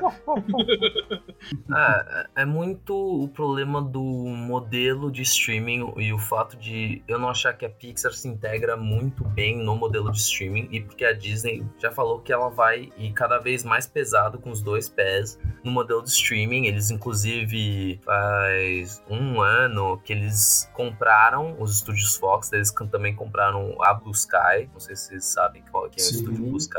É Eles do- eram do gelo. É O Rio era do gelo. Ah, Ferdinando. Eles compraram, compraram a Blue Sky, viram que a Blue Sky não tava fazendo dinheiro faz um tempo, falaram acabou esse estúdio. E jogaram pra fora e qual, todos os projetos que eles estavam fazendo acabou. A Disney, eu imagino que eles estavam querendo ahn, não necessariamente sucatear. Eu não acho que eles necessariamente querem sucatear a Pixar exatamente porque eles querem algum novo E estúdio porque da a IP Pixar. é forte pra caralho, né? Na, Tipo, no a Blue Canadá, Sky mas nunca acho teve uma IP tão forte. Pixar, Pixar o nome Pixar vende muito mais do que o nome Blue Sky. Blue Sky, Mesmo sim. Illumination e o caralho que dá muito Sim. dinheiro, o nome Illumination acho que não vende tanto. Mesmo o Sony Pictures Animation, diferente. também tem títulos muito bons de animação. Sim, eu só achei que eles tentaram, eles arriscaram, tipo, olha, porque até agora eles estavam negando a, a Pixar a lançar o- os filmes deles no cinema. Eles falaram, tudo bem, vocês vão poder com Lightyear. Lightyear foi um fracasso, provavelmente a gente não vai ver um filme da Pixar tão cedo nos cinemas, que é uma pena, e eu diria que isso é um passo de, tipo, a Disney tá sucateando porque ela não tá colocando no cinema, que colocar no cinema, na minha opinião, é colocar num, num destaque, colocar confiança e mais dinheiro no produto. Por que, que Red não foi pro cinema, mano? Exato. Sim. Porque, tipo, Mas é que- Soul e o Luca tinha até o argumento da porra da pandemia. Então, mas o o, Soul e o Lucas, exatamente, a pandemia. É, mas o Red não. O Red acabou de sair e é muito bom. é muito What the fuck, muito, muito velho? bom. Mano, assim, esse, esse argumento do streaming, ele é complicado, porque é o seguinte, quanto mais orçamento você tem num projeto, geralmente, menos risco ele tem que ter. É. E o Buzz Lightyear, ele é muito safe. Então, de certa forma, se você tá olhando, tipo, no ponto de vista de expressão criativa, você ter projetos menores, com menos orçamento, queriam dizer que você pode ter um conceito que seja menos apelativo para as massas, que o, o elevator pitch, ele seduz menos, entendeu? Então, de certa forma, por essa ótica, ah, isso é bom para Pixar streaming. Não só isso, tipo, a barreira de entrada para você ver um filme desse que, tipo, pô, não tô tão convencido com esse filme aqui, putz, você tem que pensar às vezes também na questão de barreira de entrada, que isso é uma coisa que a gente vê, tipo, no mundo de games, por exemplo, com o Game Pass. Cara, É. o Game Pass, ele tá aumentando muito a exposição de indie, porque a barreira de entrada é muito pequena. Então, tipo, de novo, assim, se você for olhar os jogos indie como, tipo, um berço de criatividade, o serviço de assinatura, ele é melhor pros criadores, nesse aspecto. Sim. Por outro lado, você tem o efeito Netflix, que é tipo mais e mais horas, mais, mais, assim, é pegar uma série que poderia ser boa e você alongar. E a Disney fez isso com Obi-Wan, né? Essa bosta. É... Ai, caralho. Você pare com essa merda. Você pare com essa Não, jossa. não. aí, é? Esses comentários side do Nicastro, tipo, que é uma bosta no final, é tipo a Disney com conteúdo gay. Eu posso cortar, relaxa, tá ligado? Ah, não. Não, eu tô de sacanagem com o Obi-Wan, mas, tô tipo, brincando. vocês têm que concordar que, tipo, eles provavelmente poderiam ter uma história muito melhor no Obi-Wan se não É, tivesse sim. essa coisa de fazer com que eles alongassem. Eles querem que você gaste mais tempo ali dentro da plataforma. É, então, se tipo, tivesse quatro episódios. Obi-Wan é 9 podia ser 10, 10. né? Exatamente. É, exato, exatamente. exatamente, exato, é isso que eu queria dizer. É, é que assim, é, baseado no teu argumento, Nicastro, e aí eu queria fazer uma provocação pros membros do Rage Quit. O Buga não tá nisso porque o Buga ia assistir. Mas alguém aqui, de nós quatro, se não fosse o Buzz original, não o Buzz Lightyear, mas o Buzz que o filme fizesse no cinema, Red, alguém ia assistir Red na primeira semana? Eu não ia. Cara, mas esse é o ponto. Cara. Quando o filme é bom, eu não ia assistir Red ponto. Você Sabe como eu assisti Red? Foi o seguinte, a gente tava na casa do Bruno, aí ele ah, autoritariamente definiu que esse filme ia passar na televisão. Aí eu queria assistir. Meu Deus. Eu queria assistir Jackass 5. Nossa Eu senhora. queria assistir Jackass. Não. Jackass 5 não. Guga, você tava certo, nunca critiquei. Eu queria assistir Jackass, mas ele falou: não, a gente vai assistir esse filme em um lugar. Aí eu falei: foda-se, eu vou dormir. Só que aí eu fui me interessando, É me o interessando, e o filme é bom. É bem bom. E aí, é assim que funciona. Quando alguma coisa é boa, você tem que ter. mar- Vocês que trabalham com marketing, vocês ficam pensando o tempo todo em como vocês fazem os números subirem de forma artificial. Mas às vezes o melhor jeito de, vencer um- de vender é ser bom, mano. Simplesmente as pessoas trocam ideia. Esse filme aí, o Everything, Everything, não sei o que, não sei o que lá. Concordo. Mano, ninguém viu esse filme. Esse filme tem ninguém que ninguém conhece. E ainda assim, as pessoas estão indo ver, porque é foda. Cara, É isso que bastava esse filme, mano. É, acho que extrapolando esse argumento, Top Gun Maverick, apesar de ter o Tom Cruise, é um filme que eu imaginei que ia fazer um bilhão de dólares na, na bilheteria. Nem fodendo, tá ligado? Tipo, E é um bom filme. Bom filme, É não legal assisti, mas bom filme. Então, tipo, é, eu concordo com você. Em último caso, eu quero assistir bons filmes. Eu quero ver bons filmes no cinema, eu quero ver bons filmes no streaming. Agora, numa dinâmica de lógica do que o Caso tava falando, tá ligado? Tipo, é muito mais fácil você vender Buzz pro cinema do que Red. Eu não ia assistir Red na primeira semana. E, e se o filme não multiplica em X vezes, e Castro e Buga podem falar aí melhor, se o filme não multiplica em X vezes o valor de que ele foi gasto na primeira semana, ele é um fracasso, tá ligado? A não ser que ele tenha really Cara, long legs, como tem aí, tipo, o Everything A Everywhere. conta, ela, ela é relativamente simples. O filme ele arrecada 10 reais. É. Cerca de 5 reais ficam com a exibidora, que é Cinemark,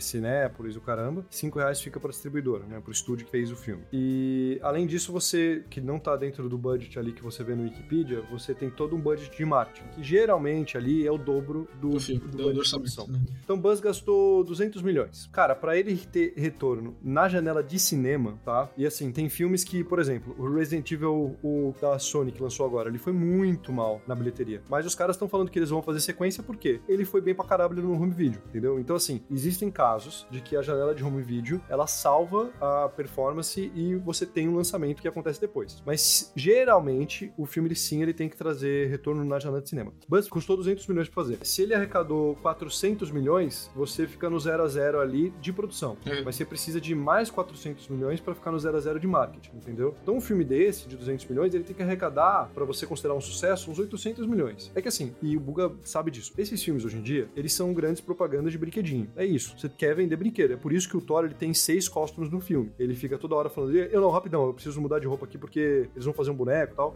Ele muda de roupa. É pra vender brinquedo, cara. Esses filmes que a gente vê é propaganda, né? Então, isso não é motivo pra você fazer um filme ruim, não é porque é propaganda que é ruim, tem propagandas que são incríveis que você vê no Super Bowl ali, elas te fazem em um minuto você chorar, entendeu? Star Wars. Star Wars é uma grande propaganda pra brinquedo e é muito É bom. muito bom, exatamente. tipo, eu não- eu não tô falando isso como um demérito, é apenas uma característica da indústria, né? E, e Buzz foi mal.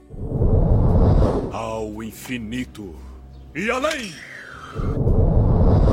E até em questão de, tipo, esse filme vai sair, saiu agora no streaming pra você ouvinte. Exato. É, isso até Assista. é um teste que eles estão fazendo pra ver, cara, lançamos isso no cinema, isso vai lançar no streaming. O streaming agora é, teoricamente, o, o home video deles, o home video moderno. É, eles com certeza vão estar observando quantos subscribers vão estar vão tá adicionando agora. É, essa é a métrica. Veremos, tipo, é, é difícil de ficar apostando muito no streaming, porque às vezes pode dar ruim que nem deu com a Netflix. Porque a galera ainda tá explorando, tipo, como usar esse budget é, do streaming, que parece, pode vislumbrar muito e pode parecer infinito a um certo ponto. Você pode ficar atacando em 200 mil produções ao mesmo tempo, mas pode dar o que dá, né, deu com a Netflix, que ela implodiu e se fudeu. Ah, sim, se fudeu é, é meio entre aspas ainda, porque tipo, eles Tocou ainda no botão no aí. mercado.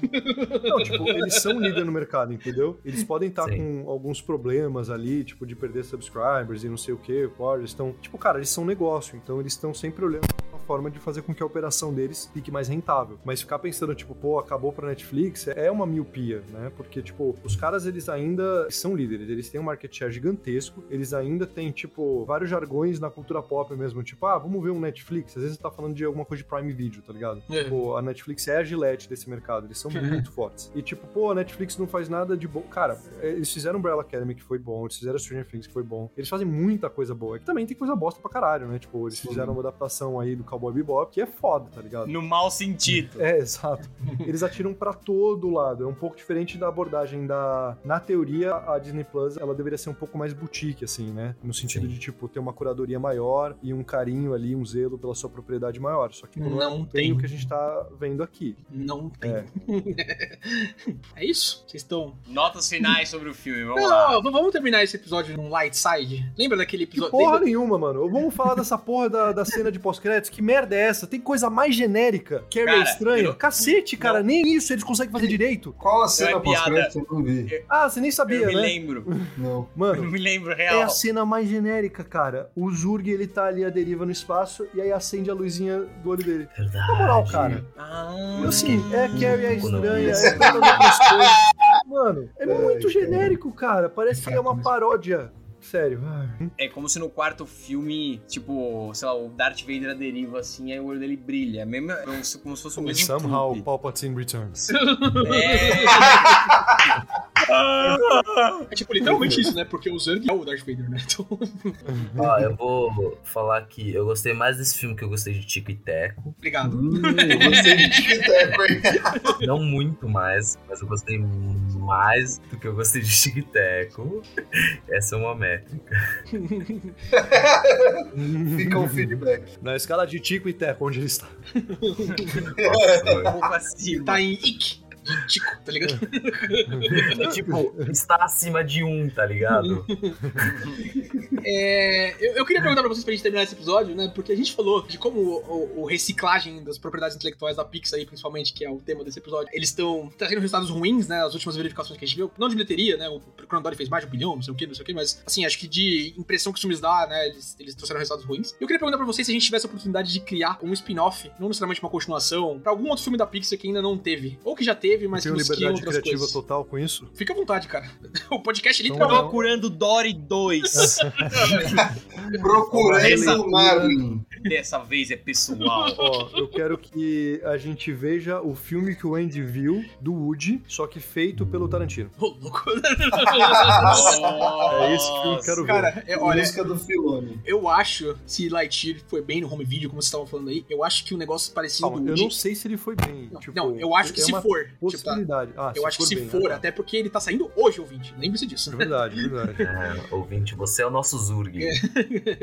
se ele for bem no home video e justificar o investimento de novo, ou, ou não, às vezes, porque a Pixar tem Pixar Money, eu acho inevitável ter algo parecido, não parecido, mas tipo, na mesma toada do Woody, tá? Eu acho inevitável. Cara, Ah, não. Eu Oh, acho que o mais provável que aconteça com relação à sequência desse filme seja eles falarem, tipo, vamos fazer uma série. É, e aí é outra equipe criativa ali, tipo... Pode ser também. Porque, mano, você tem essa estrutura da Disney, do tipo, você lança o Aladdin, que é um filme da hora, tal, não sei o que, e você faz um- as sequências pra home video e animação. Toy Story, ele se salva porque era Pixar, né? Mas, tipo, você tem isso com A Pequena Sereia, você tem isso com Bela Fera. A Nova Onda do E- Imperador, que é o melhor filme da A Disney e o pior série da Disney ao mesmo tempo. E o jogo Mas a muito nova bom. onda do Kronk é muito boa. Não, não, não é não, mano. Não é não, mano. Eu Não tenho é. memória muito é. afetiva, É será? porque eu, O dedão positivo do papai. Oh, cara, eu é amo porque tem Kronk, muito meme, é mano, muito é bom. porque... Kronk é bom, velho. A nova onda do Kronk é muito ruim. Se eu tivesse liberdade criativa, como eu disse, eu gosto das tentativas da Pixar de fazer coisas novas. E acho que desde que eles se voltaram pra reciclar propriedades antigas, o sucesso tem diminuído. Incríveis 2, Carros 3, Universidade de Monstros, Pokémon Dora, Toy Story 4. Tudo isso pareceu só requentado e não legal de verdade. Se fosse pra pegar o universo e crescer em cima disso, eu com certeza pediria um spin-off do Gelado, o Frozone, com o fucking Samuel Jackson continuando a dublar o personagem, tá ligado?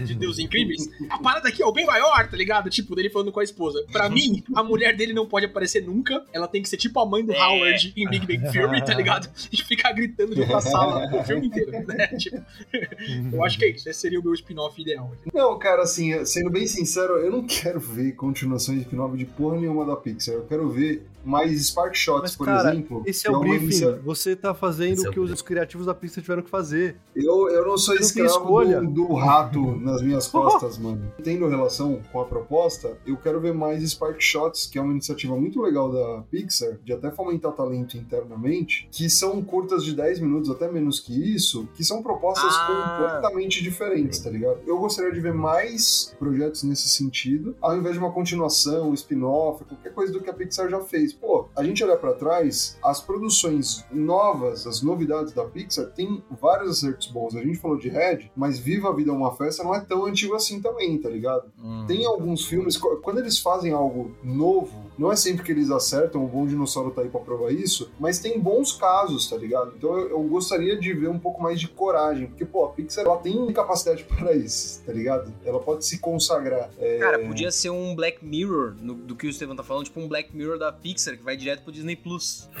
tipo, é, mano, e aí não um Black Mirror, sei lá, fuder um porco no episódio. não isso, pô. O senhor Frederiksen tem que escolher É. entre salvar o Carl ou fuder o porco. Né?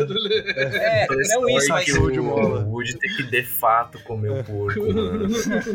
Não isso, mas tipo, short stories fechadas, uma tipo Love, Death and Robots, Sim, assim. sim. Uma temporada, uma segunda temporada, que, cara, os shorts da Pixar realmente são muito fodas. Cara, o último Não que eu me nesse foi aquele- né? Não teve nesse filme. Não. O pau é muito foda, mano. É muito foda. É muito bonitinho, velho. É muito bonitinho. E, e, é, esses curtas e o próprio Spark Shots tá, tá no Disney Plus, viu? Se vocês quiserem checar, eu já vi todos. O Bal é da mesma diretora do Red, inclusive. Então. Turning Red. Faz muito sentido, tá Isso vendo? explica Viu? muita coisa. É. Ah, Cara, o spin-off que eu gostaria de ver é o prequel da gangue de insetos do Vida de Insetos. Mano, esse. É, esse seria muito Vai ser muito bom. Não, e tudo sob a perspectiva do bicho pau, mano. O bicho pau, toda a escalada de violência dele entrando no circo fugido, do chefe abusivo, ia ser muito louco. Eu acho absurdo. É, é uma pulga, né? O pulgão que é o dono do circo chama PT, né? E tem uma frase em vida de inseto que é: Olha, PT, grana! E eu acho que isso. Eu não, eu não sei como isso não é um meme, tá ligado? Apesar de não ser um negócio que eu concorde, eu não sei como isso não é um meme. Enfim. Ia ser bom, ia ser muito. Na real, ia ser um cocô. Porque sabe o que eles iam fazer? Sabe aquela cena do Swift, Swift? Flop, super. É. Ia ter uma referência no passado que ele faz isso em outro momento. Mano, faltou você. pra mim eu quero que Pixar faça Shrek, velho. Eles compram e fazem um remake. Mas é É um né? remake, Mas é algo que eles nunca fizeram antes. Quando eu convidei o Buga pra participar de, do episódio de Tico e Teco, ele falou pra mim, antes da gente começar a gravar, que ele preferia que Tico e Teco fosse aquele filme no qual o Cello deu aquela opção de você é, ouvir sempre a trilha sonora de Shrek, ou que todo filme naturalmente se tornasse Shrek ao longo do tempo, tá ligado? Então, eu, eu acho que eles podem partir daí, Buga, você você não concorda? Sim. O Com foda certeza, ia mano. ser, mano, conseguir os direitos do Smash Mouth, que eles não. Assim. Eles não liberam é pra qualquer muito um, caro. né? Não é pra qualquer um, tá ligado? É, é um negócio, é um negócio difícil de conseguir, mano. Vocês querem que eu fa- fale algo sério? Não, não. Não! eu não quero o spin-off do Vida de Inseto, Bruno. Cara, mas uma parada escolher, que eu eu honestamente nenhum. queria, é, que não é da Pixar, mas é da Disney, é que eles fizessem uma continuação de Estranho Mundo de Jack. Eu amo muito. É muito bom. Sim, você sempre se perguntava o que que tava na porra do mundo da Páscoa ou porra do mundo do Thanksgiving. Joga Kingdom Hearts. Tem Kingdom Hearts. É, mano. Ah, Páscoa, um bando de coelho transando e no Thanksgiving, peregrinos matando índios. Era isso. Exato. O, Era ser isso, bom. era isso, era o take do Tim Burton como produtor desse filme ia ser incrível, tá ligado? Ia ser, ia ser muito disruptivo. Tim Burton mal fez esse filme, tipo... É por isso que ele é Tem bom. um documentário muito bom, mas assim, ele aprovava os storyboards semanalmente, e, tipo, tem muito do Tim Burton ali, apesar da direção não ser dele. Sim. E a estética é foda, e a música. Já é Natal, puta, muito bom. Ok, próximo episódio. o Estranho Mundo de Jack. Tá anotado. É. Acabou? Ah, mais algo? Você não quer, ninguém quer dar uma nota pro filme igual, você tá tentando vetar porque ele sabe que as notas vão ser baixas. Nossa, tô tão preocupado. Cara, eu acho que a minha nota não vai ser tão baixa como vocês estão esperando. Eu acho que eu fui mais crítico, mas a minha nota é tipo 5. Ele é medíocre, ele é, É. médio, ele é mediano. Concordo. Ele é esquecido. Quatro. Eu nem sabia que tinha cena pós-crédito. Tem três Quatro. cenas É. pós-crédito. tá? É. Tem três? Tem três cenas Sério? pós-crédito. Eles estavam muito confiantes. Nossa. Mas duas são É, piadas. uma Carrie é estranha, a outra é o Buzz de roupão falando, ué, o filme acabou. É... Eu Tudo genérico pra caralho, tá ligado? Nossa, mano. Nossa, se tiver um Lightyear 2. Tá, mas eu sigo o redator, não. O redator falou 5. Eu sigo o Amaral, eu dou 4. Quatro. A nota mim- é dó. Pra mim, esse filme é 9,5. É o melhor filme que eu vi esse ano. Nossa. Ai, Não, galera. me deu essa mesma nota pra Obi-Wan. Fudeu. Ele passou Abraçou o personagem. Ai, galera, não se prendam a esses conceitos numéricos, tá? Vai assistir o filme. Saiu hoje aí no Disney Plus. Eu acho que ele é um filme divertidinho, assim, pra você mostrar pra sua criança. A não sei que ela acesse o Fortran e ela vai querer se matar, né? É mais que tá ali. Mais um filme divertido. Eu comi uma pipoca, gastei duas horas da minha vida. E é isso. A mensagem que fica é: o que não importa não é o filme, são os amigos que você faz. Ao longo do caminho, né? No caminho de assistir o O filme. Lightyear, na verdade, é o passo que a gente percorre né? ao longo do caminho. É, É, no.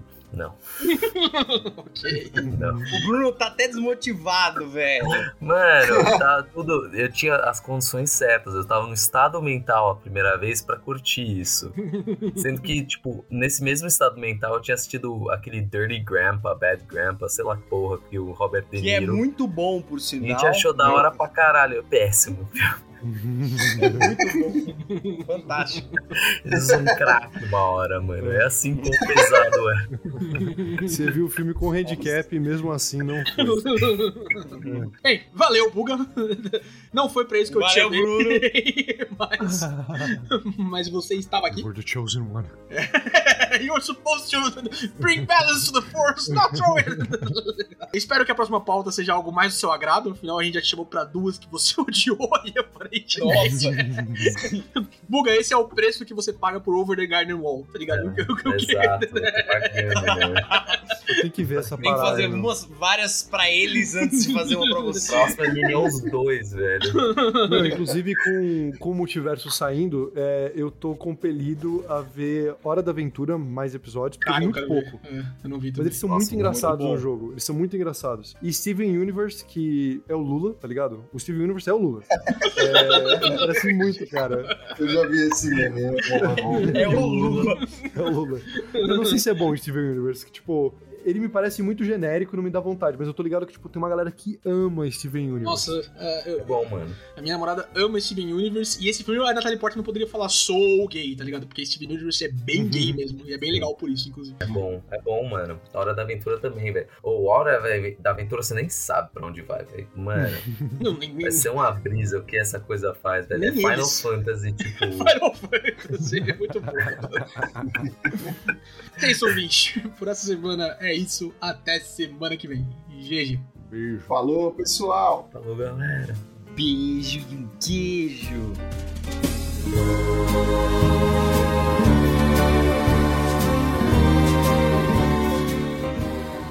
Você ouviu Rage Quit.